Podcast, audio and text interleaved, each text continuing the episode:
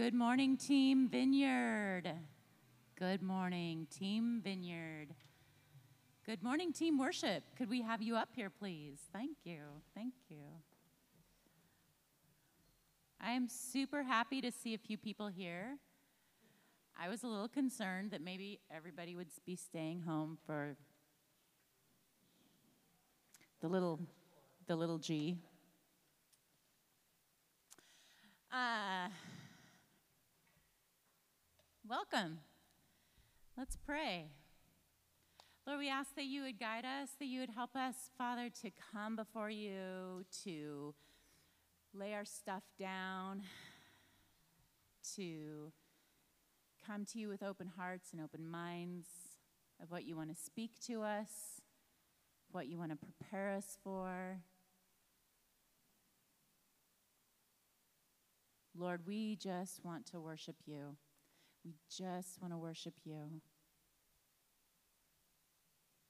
Help us, Lord, to remember remember that. We want to see you. We want to walk with you. We want you to know how much we love you and trust you. In Jesus' name, amen. Feel free to stand if you like. We will get started with some worship. It's going to be a special morning today. Not because we're up here, but because what follows. well, yes, because the Lord's here too.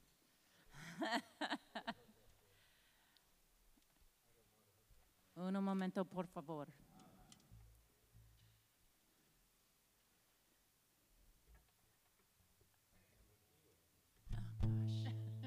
I got to clean my glasses. Wearing masks, I don't know if this is this way for anybody else who wears glasses, but I swear my glasses just get so much worse. Yeah, at the Oh, yeah, bottom. everywhere. Yeah. Everywhere. Yeah. So I'm just stalling just for you, Richard. really? No, you're good. You're good. Okay, you see, hi, Debbie. How are you? Good. Good. It's all good. Anybody got a good joke?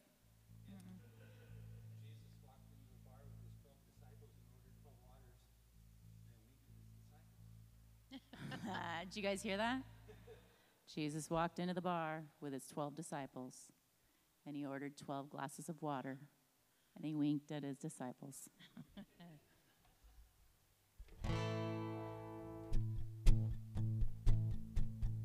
Feel free to stand if you like.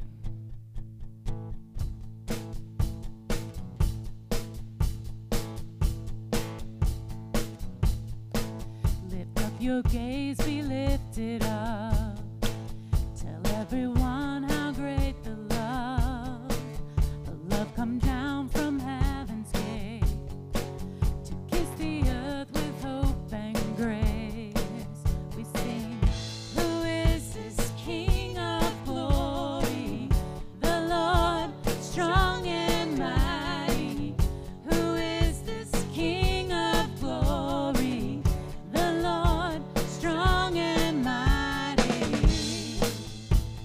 back to verse 1.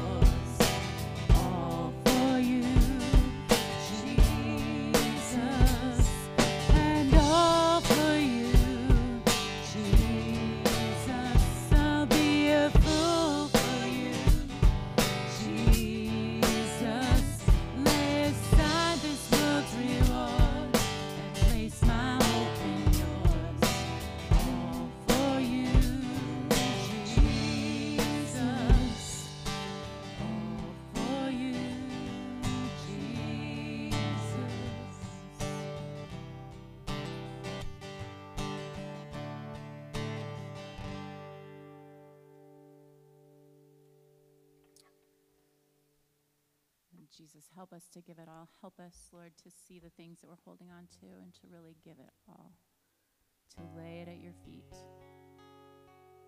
to trust you with it.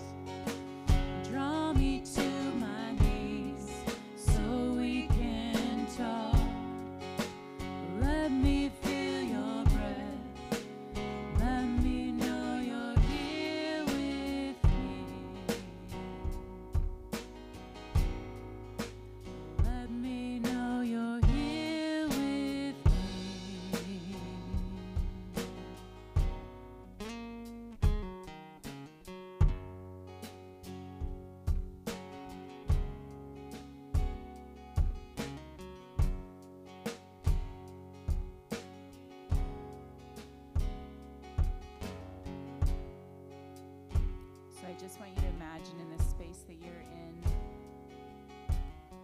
I want you to use your God given imagination and picture Jesus with you.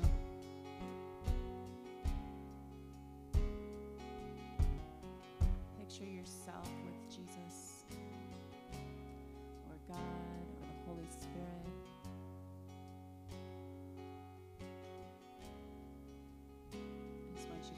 imagine and see with your eyes what He's doing, how He's looking.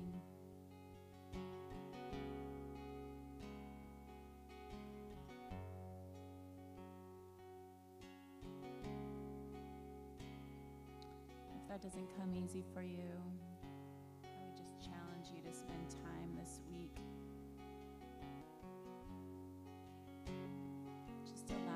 yourself to be with Him.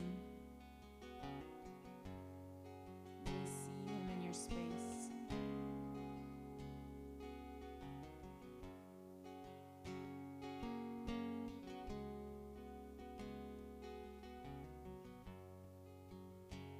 Let's do this one one more time.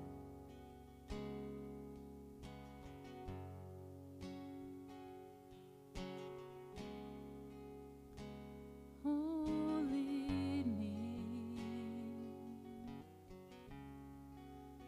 to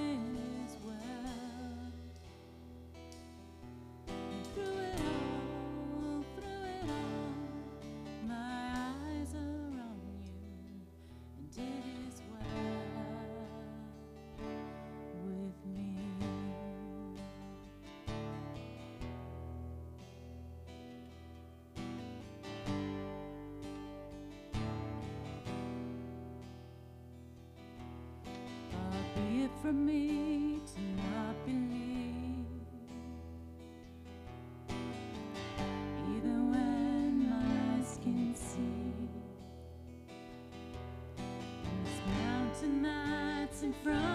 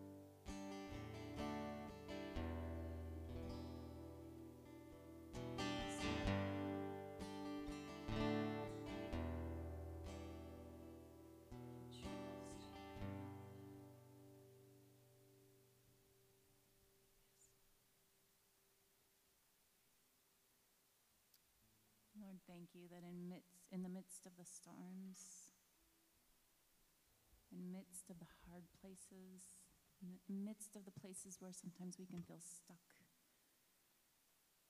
that you are with us, that you will lead us, that you comfort us.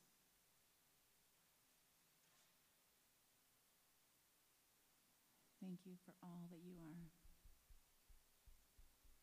Amen. Feel free to take a seat.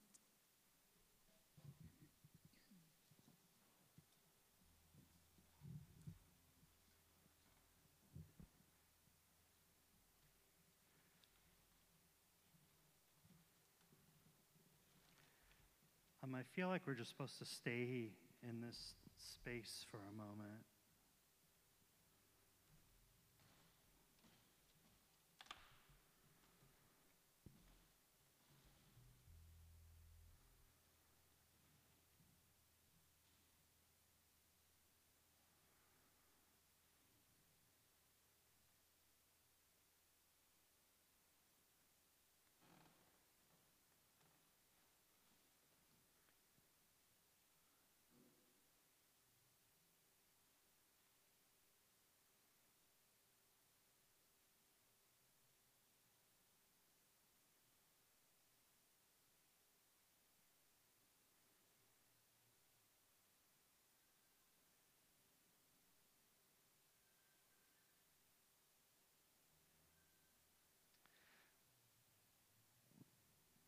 So I want to preface this with this isn't for any one specific person.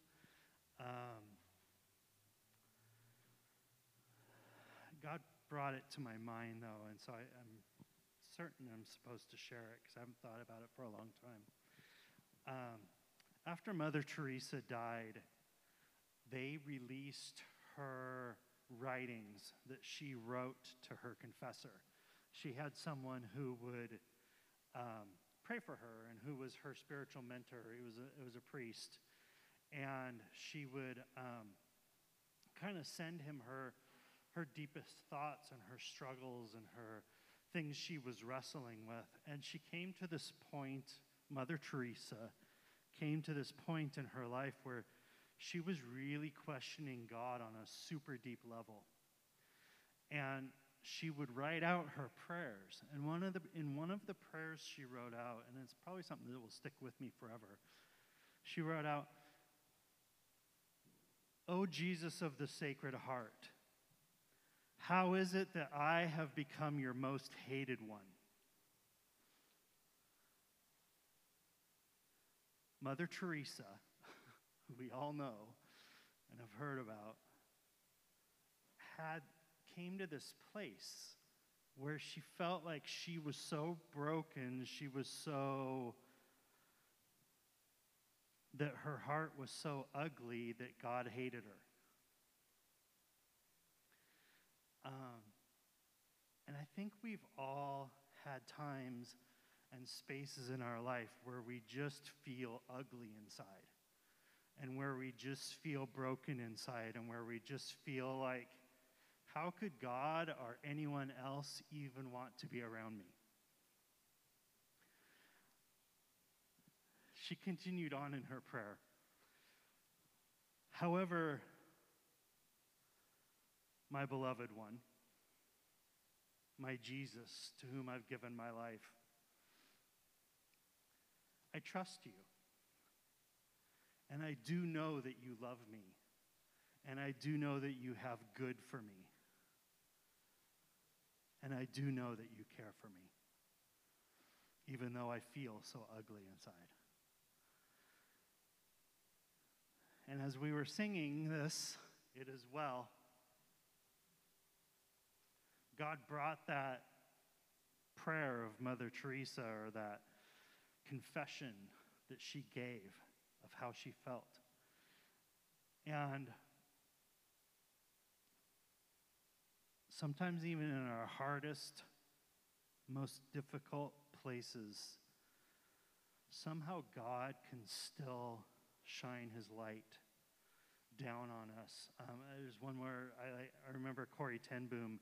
She said that there's no hole so deep that God's love can't reach the bottom of it. There's no hole so deep that God's love can't reach the bottom of it. And that is where it can be well with our soul, even in the midst of the hardest struggles and, and pain and heartache. And so I'm speaking hope to some of you this morning. I want to speak hope to some of you. You're wrestling with some things, you're struggling with some things. There's a, there's a deep pain in your heart as you come to church this morning. And God wants you to know that He sees you, that He loves you, that you're surrounded by people who see you and that love you, and that there is hope. And you are not alone. You're not alone. God sees you and He cares for you. Lord, would you heal us? Would you heal us, Lord? Lord, when we look around and we feel that stirring of despair, Jesus, would you meet us in that place and hold us and hold us tight? And Lord, we thank you that you are a God who knew pain, who knew heartache, who cried, who suffered through anxiety and depression yourself. And so you get us. You're not some cold stone or wooden God who has deaf ears and cannot see, but you are a God who sees. You are a God who hears, and you are a God who is love. And so, Lord, right now, just even in the name of Jesus, Lord, I ask, would you send your love to us? Would you stir your Holy Spirit in our hearts right in this moment, Lord God? And meet us where we are and give us hope this morning, Jesus.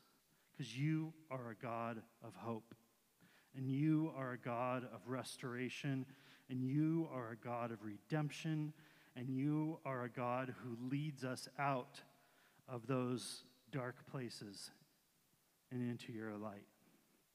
So we thank you for the hope that we can find in you, Jesus. Amen.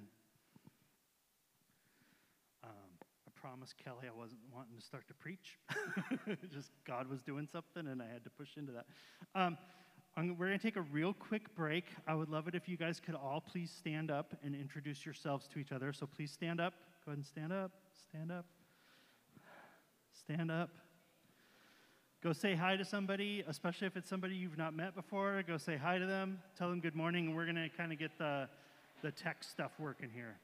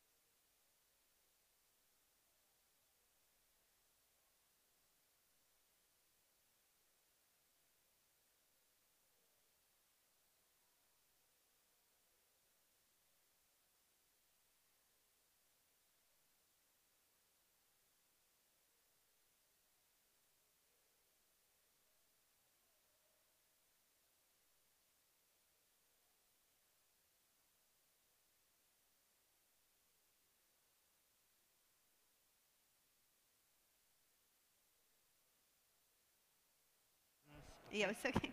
Okay. I'm on? Okay.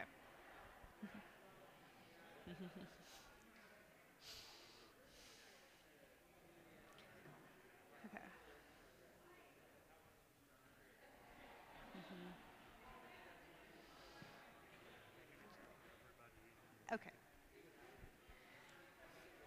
Okay, if I could please have everyone wander back to your seats, I would appreciate it. We have special treats this month. We get to hear from some folks in our church kind of about their story with Jesus. Um, this morning is my friend Kelly. She's amazing and awesome for those of you who don't know her. And so I'm going to pray for her real quick, and then I'm going to just hand things over to her. So let's pray. Lord Jesus, thank you, Father. Lord, I thank you for my friend Kelly. Lord, I ask right now, would your Holy Spirit just infuse her from the top of her head down to her toes, Lord God? Lord, would you um, just kind of step in and in all of those places this morning where she might be feeling nervous or anticipation or areas where she has a, a, thought of concern, Lord, I just speak your peace over her in the name of mm. Jesus. Mm. Holy Spirit, would you show up in all of those places where she feels like she lacks and mm. let her know that in you she is whole and she is complete and she is perfect and she is worthy and that her story is important and it's one that um, people should hear, Lord God. So, Lord, I thank you for her courage. I thank you for her strength, Lord God. And Lord, I just speak a blessing over her in the name of Jesus. Amen. All right. Thank you. Hey, guys. So, just in case you don't meet, know me or Trey, I mean, I think I know everybody here, but we have the three little girls that are always trying to get on stage um, Vivian, Evelyn, and Annalise. Um, if you want to go give Annalise a high five, I think today it's the Pound It, so, you know. Um, so, I was established in 1981. Um, my parents, right here, were 10 years into their marriage when I was born. My brother was already in kindergarten, and my little sister would show up two years later. That's me, you couldn't tell. Um, their first 10 years were filled with dozens of trips to Guadalajara, Mexico, while my dad was in med school, and then filled with long hours while my dad was away doing double residencies to bring his degree stateside. Then he started a medical practice. And uh, they worked as a team while my dad went through medical school, but there were long hours and there was a lot of long sustained hope. Let's just put it that way. Um, my mom uh, led me through the prayer of acceptance one night when I was like four or five, and I remember praying with her.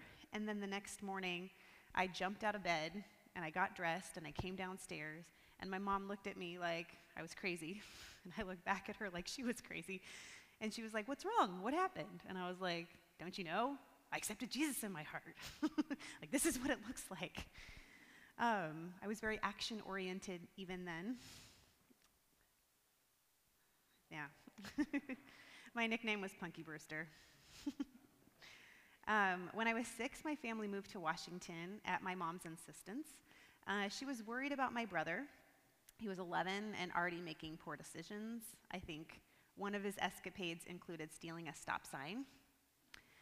My dad sold his practice and our home, and my parents made a tidy sum on both of them. Um, we moved to Kirkland before Microsoft took off, and home prices were still reasonable. That's us. It's one of the last pictures I have as, of us as a happy family. Um, I think it was maybe my mom's birthday. Can't quite remember, but that's my, yeah, my brother John behind me, my sister Katie next to me. Um, moving to Washington was supposed to be a restart for our family. My dad had to work those long hours down in California, but now he could reset his schedule. He could be more present at home, and um, we all had hopes that that would happen, but it didn't. Um, he decided to build a medical practice, um, and he and my mom were just not on the same page about it. And then my mom received a letter from a woman in California who claimed to be my dad's mistress. So um, that restart didn't happen. Um, and I didn't know any of these things until I was older. But what I experienced as an eight year old were two parents that increasingly wanted to be anywhere but with each other. Um, I saw my mom in bed when my sister and I left for school, and she was still there when I got home. Um, I saw my mom put on 100 pounds in a year. Um, I experienced my father puzzling aloud at her depression, um, never once owning his part in it. Um, he gave himself every excuse to be out of our home. He was the savior, he was a doctor. His time was so much more important when it was spent with other people. Um, he'd leave for work at 4:30 in the morning and return close to midnight, all to avoid my mom, and which inadvertently caused him to avoid us. so, that's my beautiful home that I grew up in. That's the one they bought in Kirkland. Um, our home was in the Street of Dreams, but inside it was just filled with so much tension. My sister and I learned how to be invisible because we never knew what would happen if we were seen.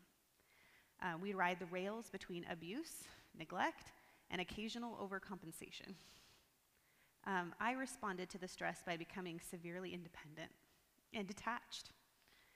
I just repudiated my mom and any of her parental authority she threw my way. I just saw it as a way to manipulate and control me. I just wanted nothing to do with her. My little sister, oh, this still makes me cry, responded to the stress by pulling her hair out. I remember one afternoon going up the stairs and looking down and seeing the top of Katie's scalp. There just wasn't any hair there, and nobody had noticed. Like, there was, yeah, yeah, I just can't imagine. As a parent, um, I remember one night a barn caught fire in our neighborhood, and my dad wanted to go see it, and so I went with him. Um, I just clung to any scrap of time that I could have with him. And as he walked, as we walked over there, he shared his plans to divorce my mom. I was only 12. Um, and I remember quietly listening and trying to be more adult than I was. Um, um he didn't file for another two years. Um, so I was 15 when I was invited to my friend's 16th birthday party. Um, my mom, and I, I, wasn't the kid that was invited to a lot of parties, so this mattered to me. I was a book nerd. I, I just, I just was. um, my mom would often agree to do things, and then she'd bail last minute. And she tried to do that with this party. Um, but I really wanted to go, so I pushed back. Um, she asked me repeatedly if I had a ride home, to which I responded, Yes, of course. The girl's parents are driving us home. It was all arranged. Um, but she kept, you know, like we got to the party, she asked me again, and so I said, Yes, of course, I have a ride home, but if I don't, which I knew that was a very small, you know, percentage, like of maybe I don't have a ride home, I could walk home. Now, we were between houses. This house was up for sale, um, and it just wasn't going. Like, the market was not hot like it is today. Um, I think this home, I've checked Zillow, it's like worth two million. Like, it's crazy, right? How the prices have gone gone up, but it wasn't selling back in 1996. So we were living at um, a home in Bothell. We were just house sitting for these folks that um, were taking like a six month road trip with their kids. So I couldn't, you know, I needed a ride to that house, but I was like, I could walk home. It was like maybe a 15 minute walk to my old home. Um, so, um, but I, you know, I, so I suggested this, but then I didn't think about it for the rest of the night. Remember, this is before cell phones. I would go way, way back. Um, and I just didn't have any idea that things had tipped sideways until I dropped my, until my parents' friends dropped me off. And then I listened to all the messages that were left on the answering machine for me. I was, I was really confused. Um, they were asking me where I was, Kelly, where are you? What do you, what, you know, why aren't you home? Um, then my mom called from her new job. She was a in, nighttime in-home nurse um, and this was new for her. It was part of the divorce. Like she was needing to establish herself um, so that, you know, she could contribute to the income now. And so um, my confusion turned to anger at her when she said my dad was looking for me. Um, she told him I'd been walking the streets alone, so he responded by driving around the neighborhood looking for me. Now, it was Kirkland, Washington, it was pretty safe. But my dad's an ER doctor, right? And so he's seen all sorts of victims come in, and um, that was what was filling his mind, and that was making him more and more wound up. So I should have known something was wrong when my dad got to the house. Uh, Katie quickly ran past me as I walked towards my dad, trying to explain what happened. Um, but he was not in a state to hear it. He was beyond angry. And when I said that I refused to go back with him to the clinic, where he had a bed in his office, um, he just became, he became extremely violent and began screaming. Um, at one point, he had my arms pinned to the floor, and he was yelling in my face, You conned your mom. And crying, like I told him about the party. I mean, we had like an egg drop contest and volleyball games and a scavenger hunt. I mean, it was a five year old's deluxe birthday, really. um, I remember the chime, um, I remember the doorbell rang um, as he was in the midst of like holding me down. And the chime like pulled my dad out of this daze. And I remember my sister went to ra- grab the answer the door, but there was no one there. And so I've always imagined an angel was doing ding dong ditch. and I was thankful for it because um, my dad stopped and he left. Um, I had a goose egg on my head, bruises on my arm, rug burns on my face, um, but he was gone. And I, I, remember holding that in for about 24 hours. I didn't tell my mom. Um, but that day, we actually went to a church picnic, and I just saw all the kids playing with their dads. and I just, it just really uh, it was a stark contrast to what I'd experienced the night before. Um, so eventually, so I told her later that day, and that meant that that evening was the last time I saw my dad until April of 1996. So about it happened in July, so eight, you know, six, seven months later, when my sister and I testified to these events in a courtroom. Um, my dad was found guilty by a jury of his peers, um, and a judge issued a no contact order. So I didn't actually have another conversation with my dad until after the towers fell. Um, my dad, my dad's arrogance was on full display during the trial. And I just want to say a little bit about his backstory. He, was, he grew up in an extremely abusive home. His father, his name was Harry A. Bryant, and everybody could guess what the A stood for. like, he was not a nice man. Um, he was extremely abusive to my dad's older sister. Um, when she was 12, pulling her over and spanking her bare bottom in front of hired men. Like, um, and she was the scapegoat. So my dad, or so my grandpa's temper would often just flare, like little flares over her. But when she left, because she left as soon as she was legally could legally do so, um, my dad was the next scapegoat, and my grandpa would call him dummy. Would just um, nothing was ever good enough. Um, so I say that because my dad did not see the abuse that he inflicted on me the same as the same abuse he received as a child. Um, and I think that was part of the, the problem. Um, so he tried to convince the jury that I was a person of bad character. Um, and uh, he lost his temper in the courtroom. He fired his attorney upon sentencing. He blamed everyone except himself for what happened. Um, he was in a really dark place. Um, and in that time, he lost his family, his medical practice, um, went bankrupt a, a, couple years later. And, um, but, you know, we've reconnected since then. I know he learned um, a few things about um, anger management from his court ordered anger management sessions. Um, and, uh, and I think that um, though it was a really ugly thing, and at times I wonder if I was just, you know, a pawn in all of it. Um, I think God used it to keep me separated from my dad.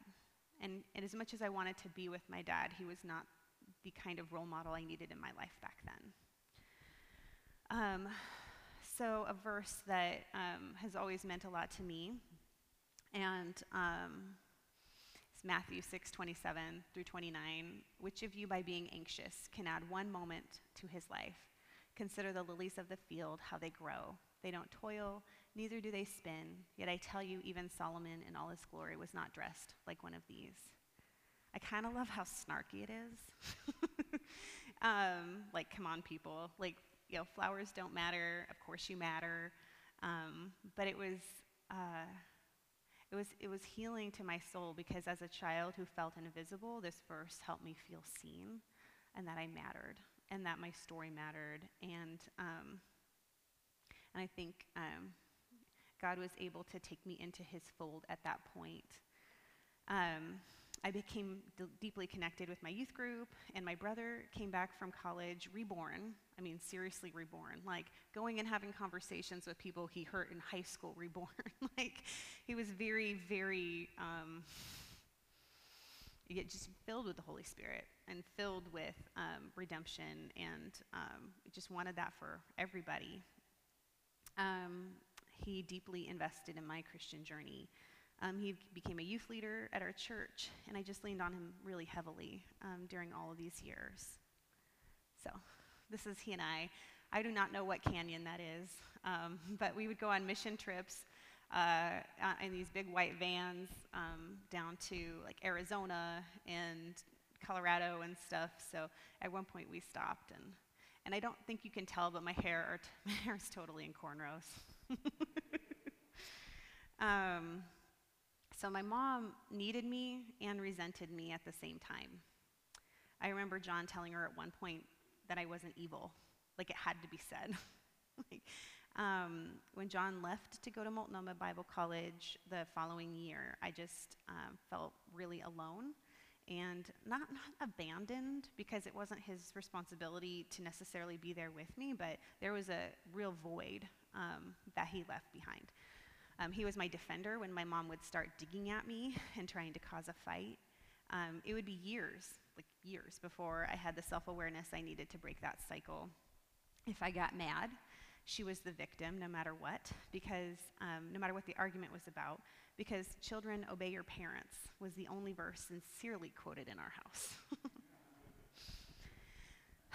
so I try not to do that to my kids. I found escapes through mission trips, youth events, getting my driver's license. That's me. After the cornrows came out, um, behind me is this blue screen. I was on the Muppet team for our missions trip, so it all fit. It was, it was glorious. Um, I remember walking to the DMV on my 16th birthday because I didn't want to be beholden to my mom for rides, just any, like one more second. Um, and around that same time, I began dating a guy named Doug. um, I met him at, in my high school pottery class. We were both the worst, the worst students. um, we, we had to build these clocks. I think he still has his he was a big baseball buff, and he had like I think he carved all of the logos from the from every single baseball team on his clock. Yeah, mine was this orange and black monstrosity. It was awful. um, so he was waiting in the wings for me pretty much all that summer. Um, he had it pretty bad. I told this to Trey last night. He would send me letters while I was on these mission trips that he dribbled his cologne on. yeah, but it was all pretty innocent. We played backyard baseball. He mowed our lawn. Um, he drove me around in his light blue Ford F 150. And uh, I remember when he asked me if he could kiss me that summer, um, I said no. Felt no compulsion. Like, nah, this is fine. um, this was at the height of the purity movement. So I don't know if you guys remember these things. Um, leave room for the Holy Spirit. um, bachelor till the rapture. We had like this whole group of guys that like swore this was their. They weren't, you know, they weren't.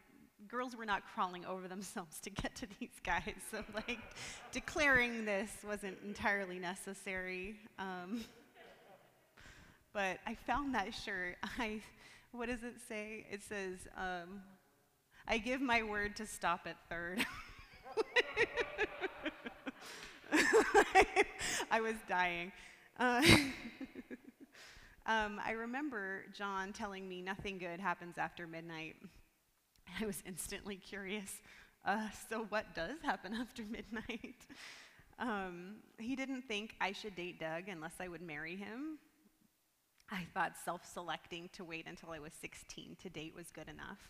Uh, but suddenly dating at all, um, if it wasn't a proper courtship, made me feel disloyal to my brother and like I was choosing this slippery slope. Um, it overshadowed a relationship I believe would have remained simple and sweet without all that pressure.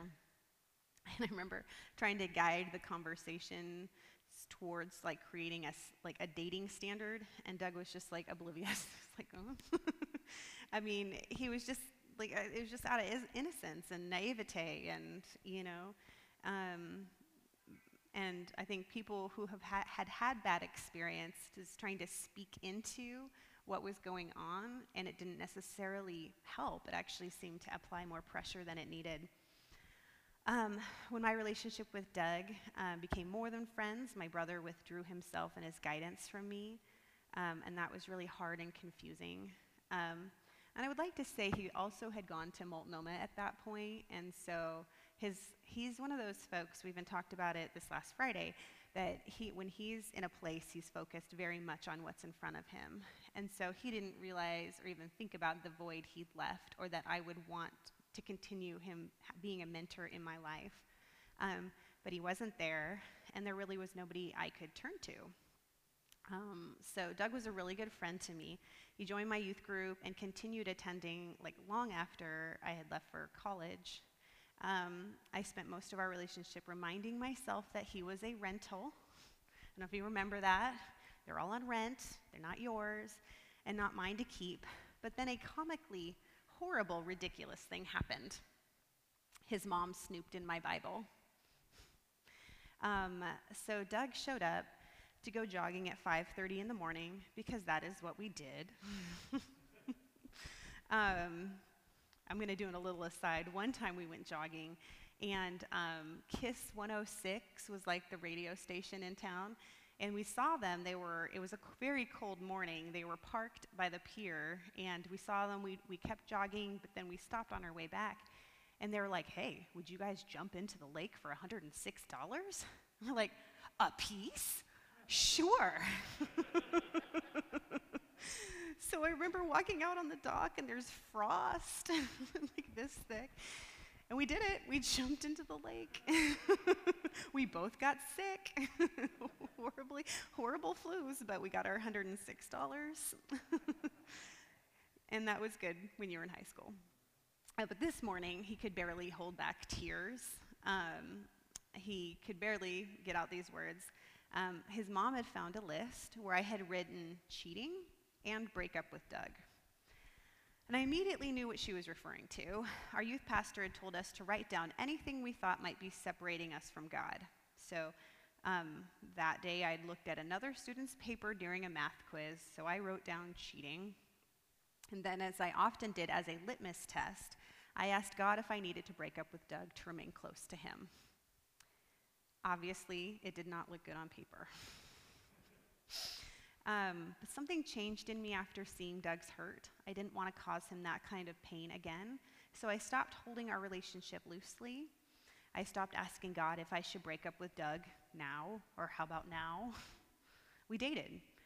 And I stopped trying to hold us up to some standard I could barely measure. We started kissing. No, we hadn't till then.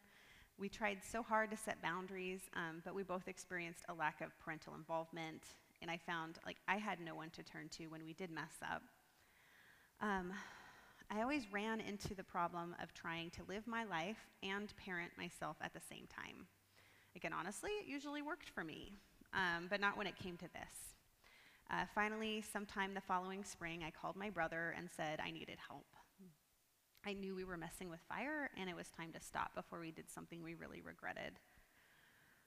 I remember talking to Doug a few days later, um, my brother had called him and chewed him out.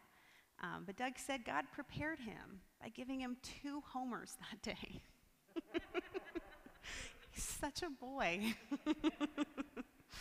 um, our lives were pretty enmeshed at that point. Um, though I'd been the one to call Yahtzee, I had this idea that we'd come back together, our relationship downshifted, and we'd be good to go. And it did not work out that way. We were eventually able to talk it all out, but we never got back together.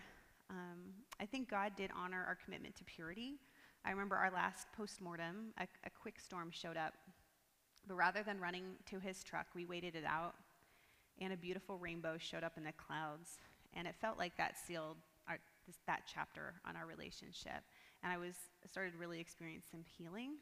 Um, um, and, you know, I could pivot away from thinking that we were just going to be able to, to continue on. Um, and that relationship was really pivotal for me. Um, even though we put our purity over our own desires, I didn't feel any sense of victory. I didn't feel, I felt shame, I felt isolated, and those feelings carried with me into my next relationship. And it made me really fearful of calling Yahtzee again. So after high school, I followed my brother to Multnomah Bible College. If it's Bible you want, then you want Multnomah. um, I went there, I mean, I was following my brother, I was following family. Um, I also wanted to give an answer for the hope that I had. I really did think I'd get answers. I did not. I got a lot more questions. Um, but uh, my brother was married by that point. Uh, Ring by Spring is the, other, is the school's other motto. Um, and I honestly intended to just go for a year. I just wanted to dig into the Bible and then, you know, pursue teaching or writing, you know, something else. Um, but that year turned into two. I played on the school's volleyball team. I was second team all around. Can I just say that? For five foot three girl who never played the front row and was only diving on the ground, that was, that was, I was told that was pretty awesome. um, and I just loved being part of a team. Um, and I felt like school was just this extended Christian summer camp. And I was there for it. Um, things slowly changed over the course of the year with my brother. Um, at first, he and Lisa were so excited I was there. They helped me pick all my classes. They'd have me over for tacos. um, but by the time spring break rolled around, I began feeling some tension. I wasn't invited over unless I asked. Um, and then my brother kind of pulled me aside and asked, um, told me, or asked me, not to hug him in public. I was like, Are you kidding me?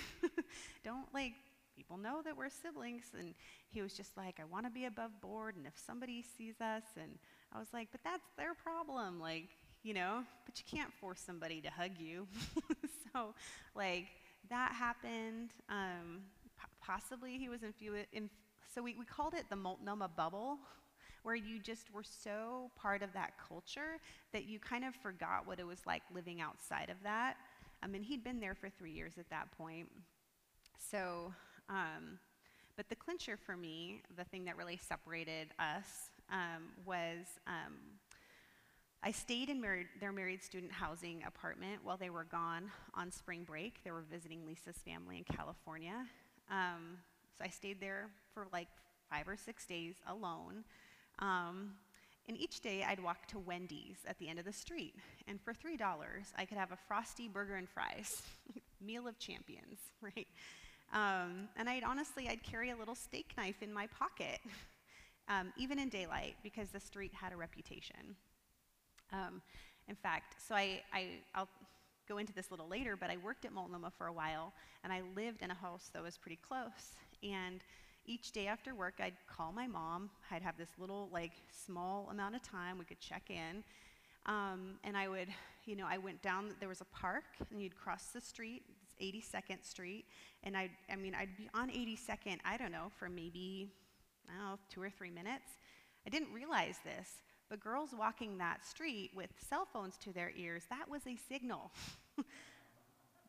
yeah, so I would have guys follow me in their cars, like onto 81st, where my house was. I remember one time having to run into a garage because I wasn't very nice to these guys. I would like flip them off. So they'd be kind of mad at me. But like that, that street, that was that street's reputation.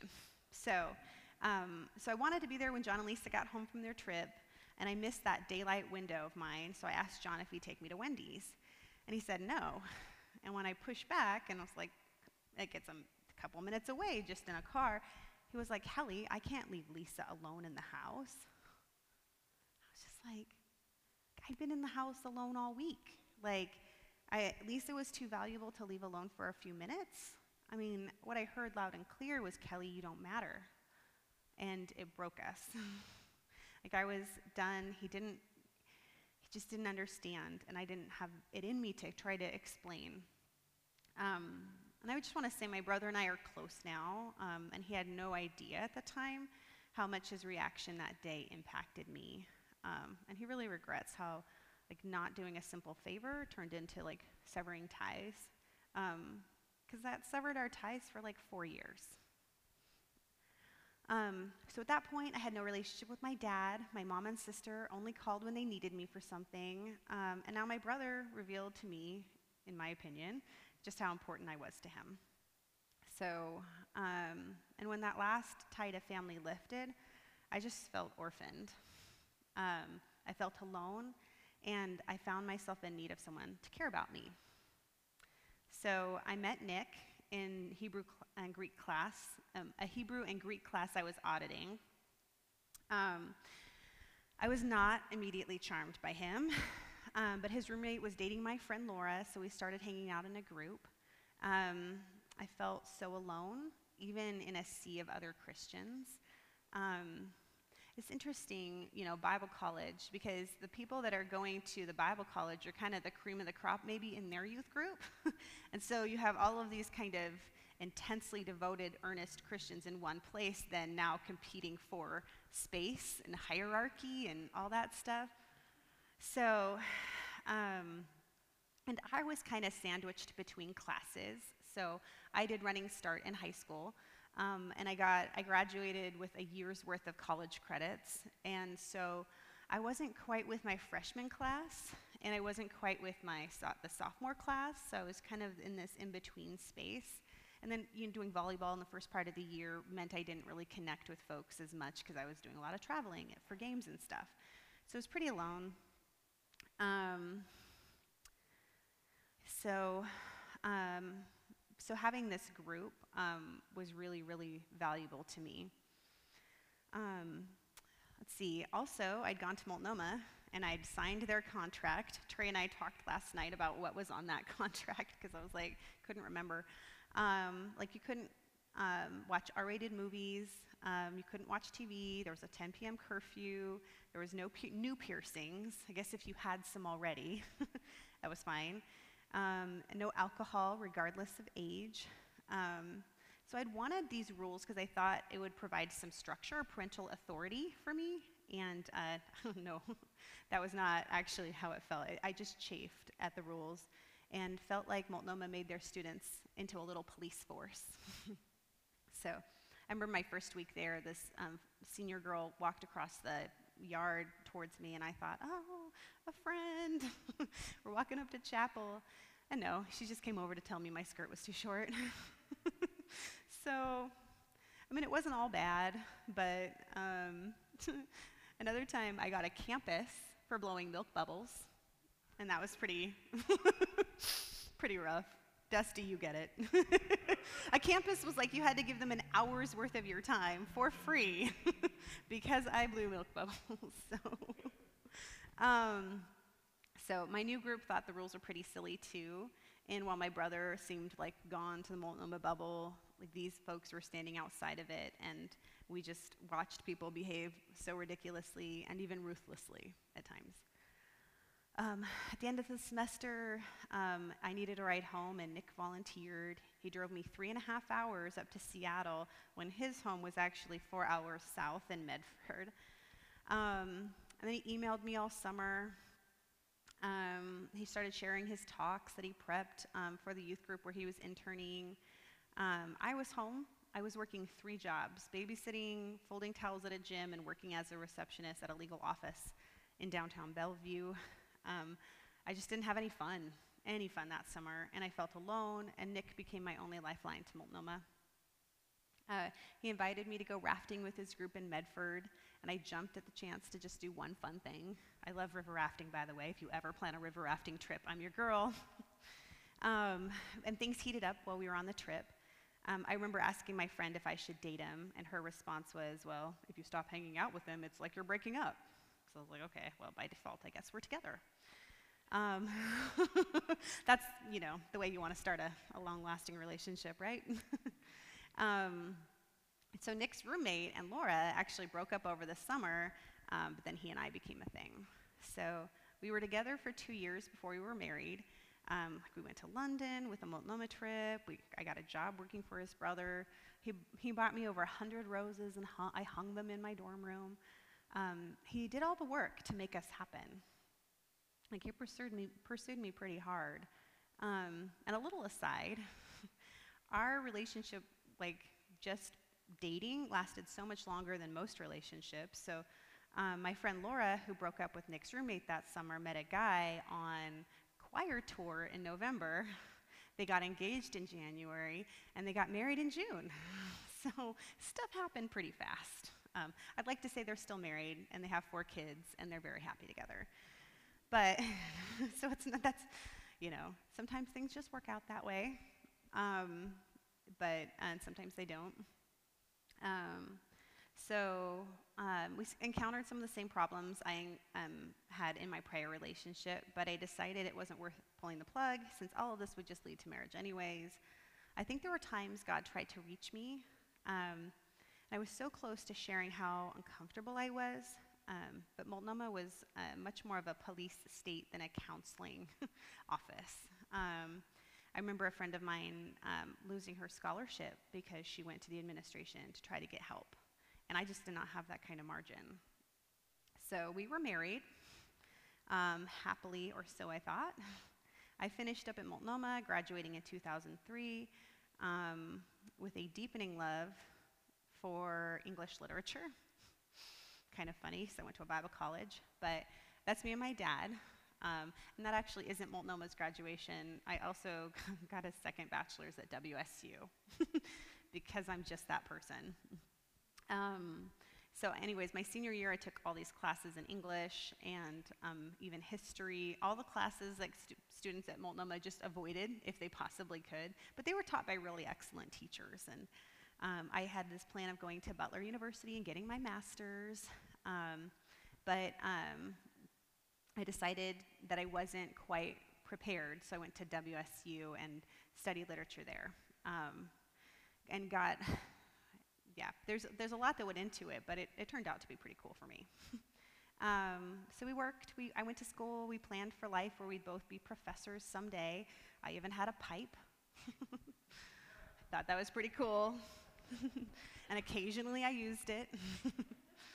Um, we said we'd never mention the D word. In fact, the song sung at our wedding was Come What May. Um, and then Nick got testicular cancer. It was two months before our second anniversary, and a sort of unraveling began at that point.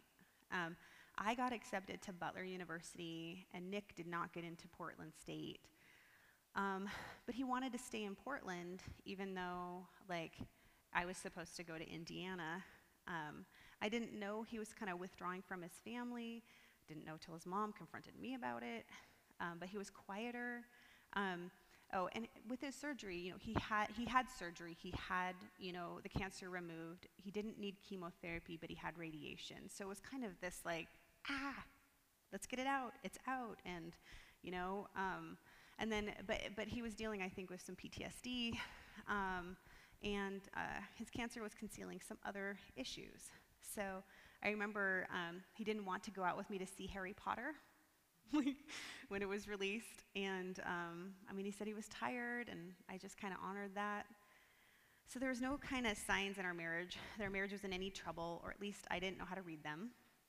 I didn't know how to listen to my gut yet, and I talked myself out of like any concerns I had about his coworkers.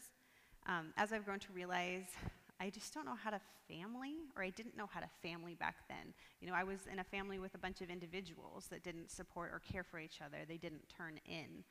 And um, I, when I look back at our marriage, I just kind of see two people side by side, you know, almost like housemates. um, he repeatedly said our marriage was strong.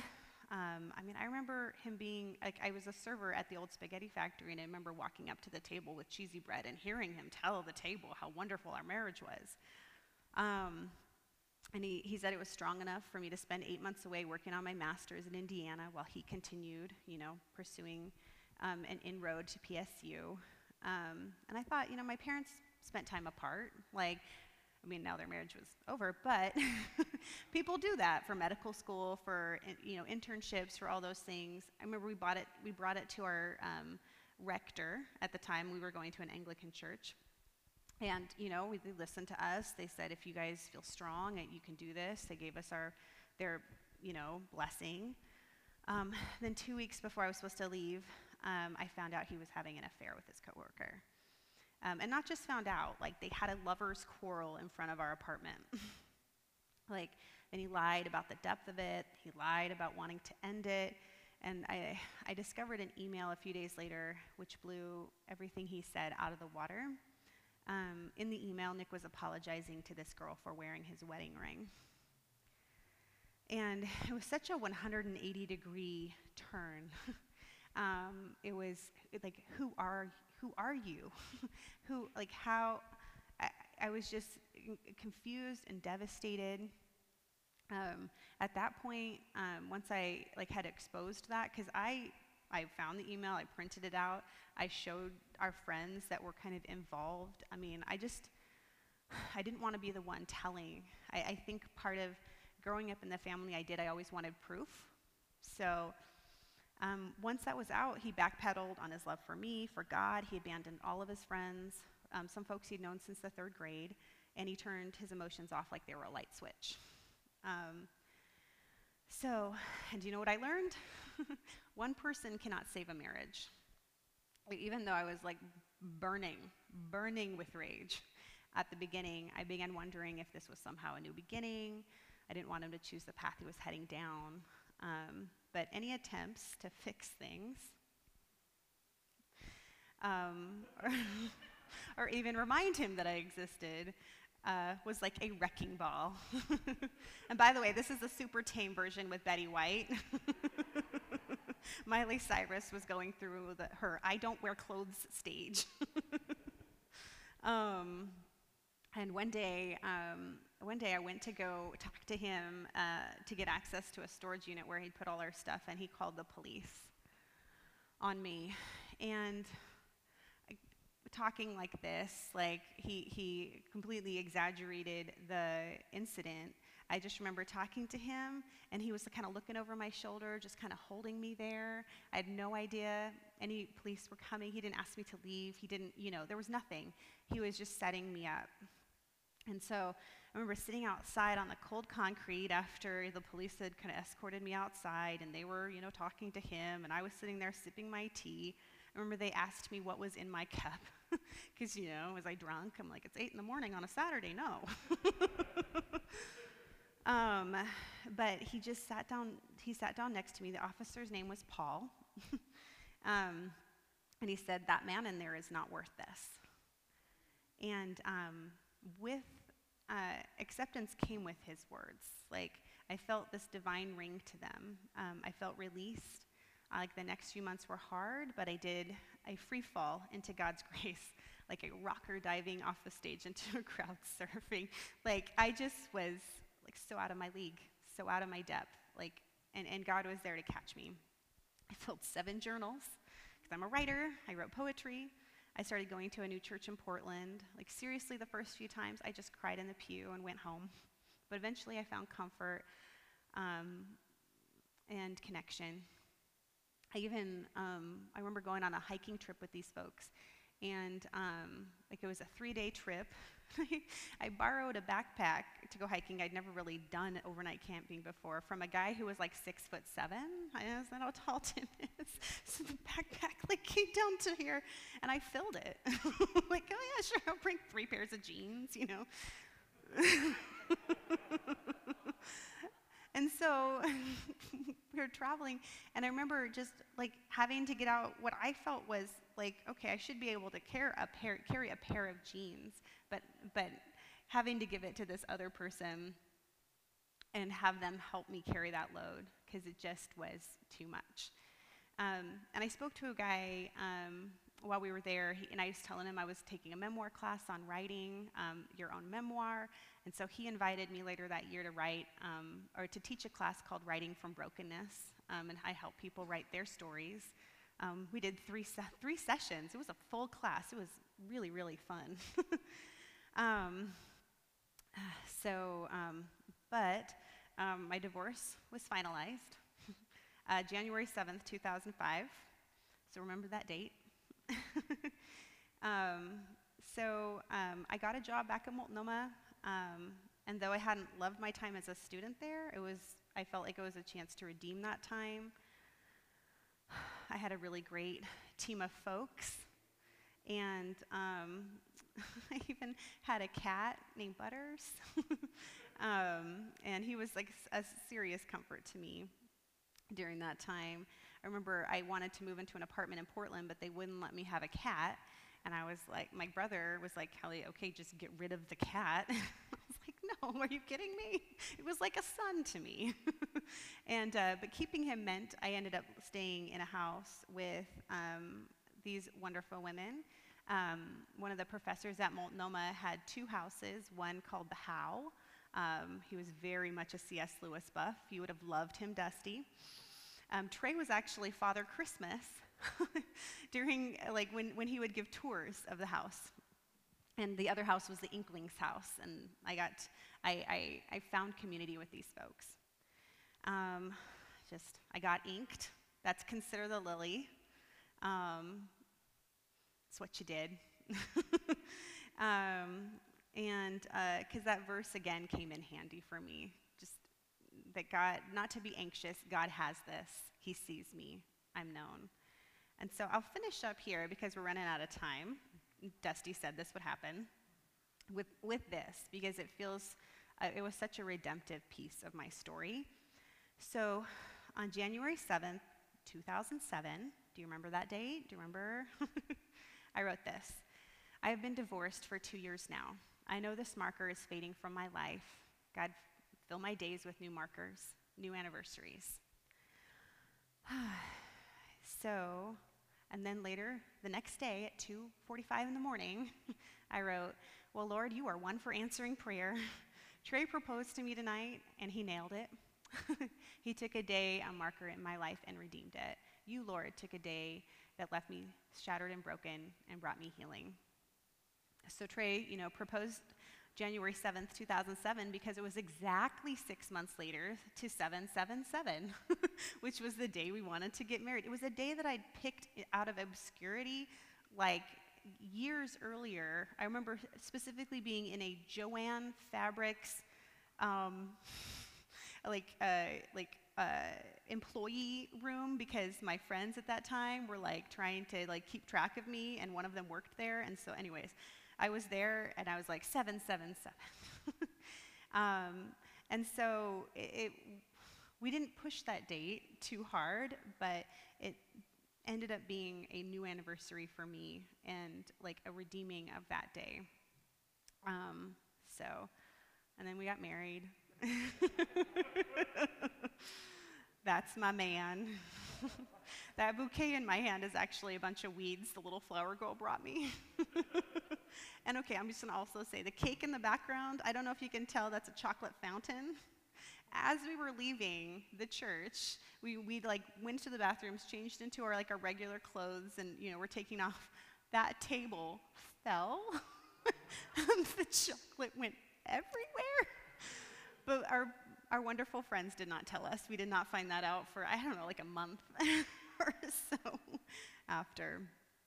So, um, gosh, I, oh man, there's so much more here. You'll have to, I'm going to have to do a part two sometime. But um, just like as a child, I learned to be invisible, but God always saw me. Um, he rescued me. He always steered me towards community and away from isolation. Um, and I don't, uh, we could have chosen to be done with church. We could have chosen, I could have chosen to be single in that apartment. I could have Um, my life could have veered so many directions, but I really believe God had his hand, even in the circumstances, even in the stuff that was ugly, even in the stuff I wouldn't have wanted, even in the answers of no to good prayers, like wanting my dad around me. Um, I think he always has had my good in mind, um, even when it hasn't seemed that way on the surface. Um, he has a way of making beauty from ashes, and I just think that's part of his charm. So, and he loves a good story. All right, thank you guys.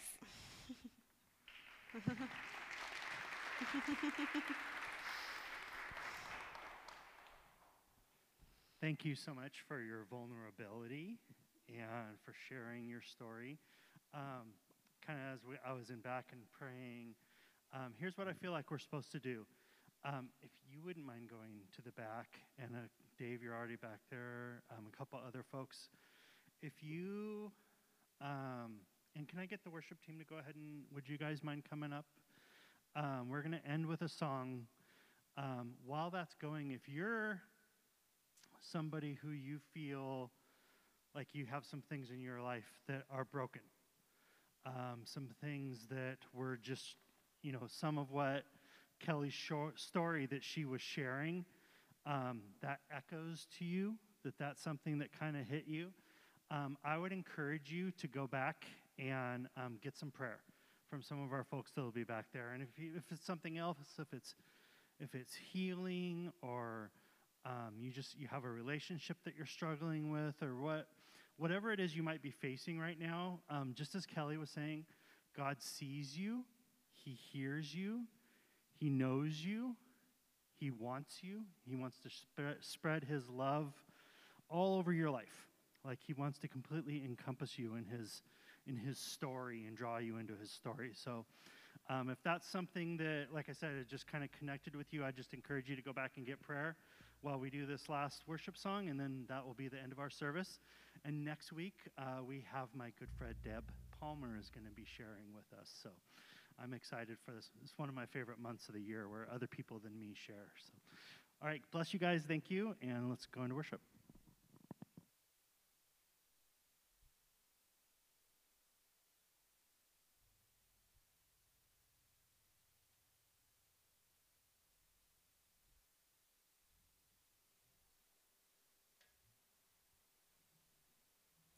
Feel free to stand up if you would like.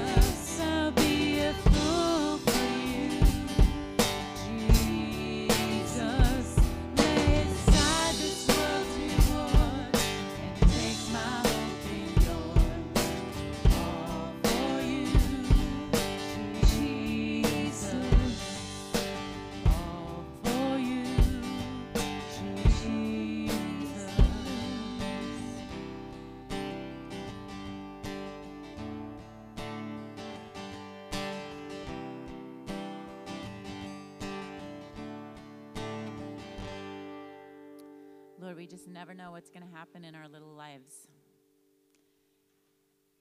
We never know what's going to lead us into our next chapter, our next, next special date, our next anniversary, our next our next bit. Lord, thank you for Kelly and her story. Thank you, Lord, for redeeming so many things in her life. Thank you, Lord, for the redemption work that you do in us as we allow, as we keep our hands open to you, as we really put our hopes and dreams in you.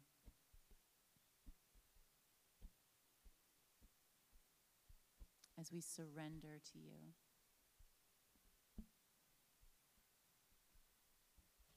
Let us keep hopeful. Let us keep hopeful. Let us keep hopeful in you. In Jesus' name, amen.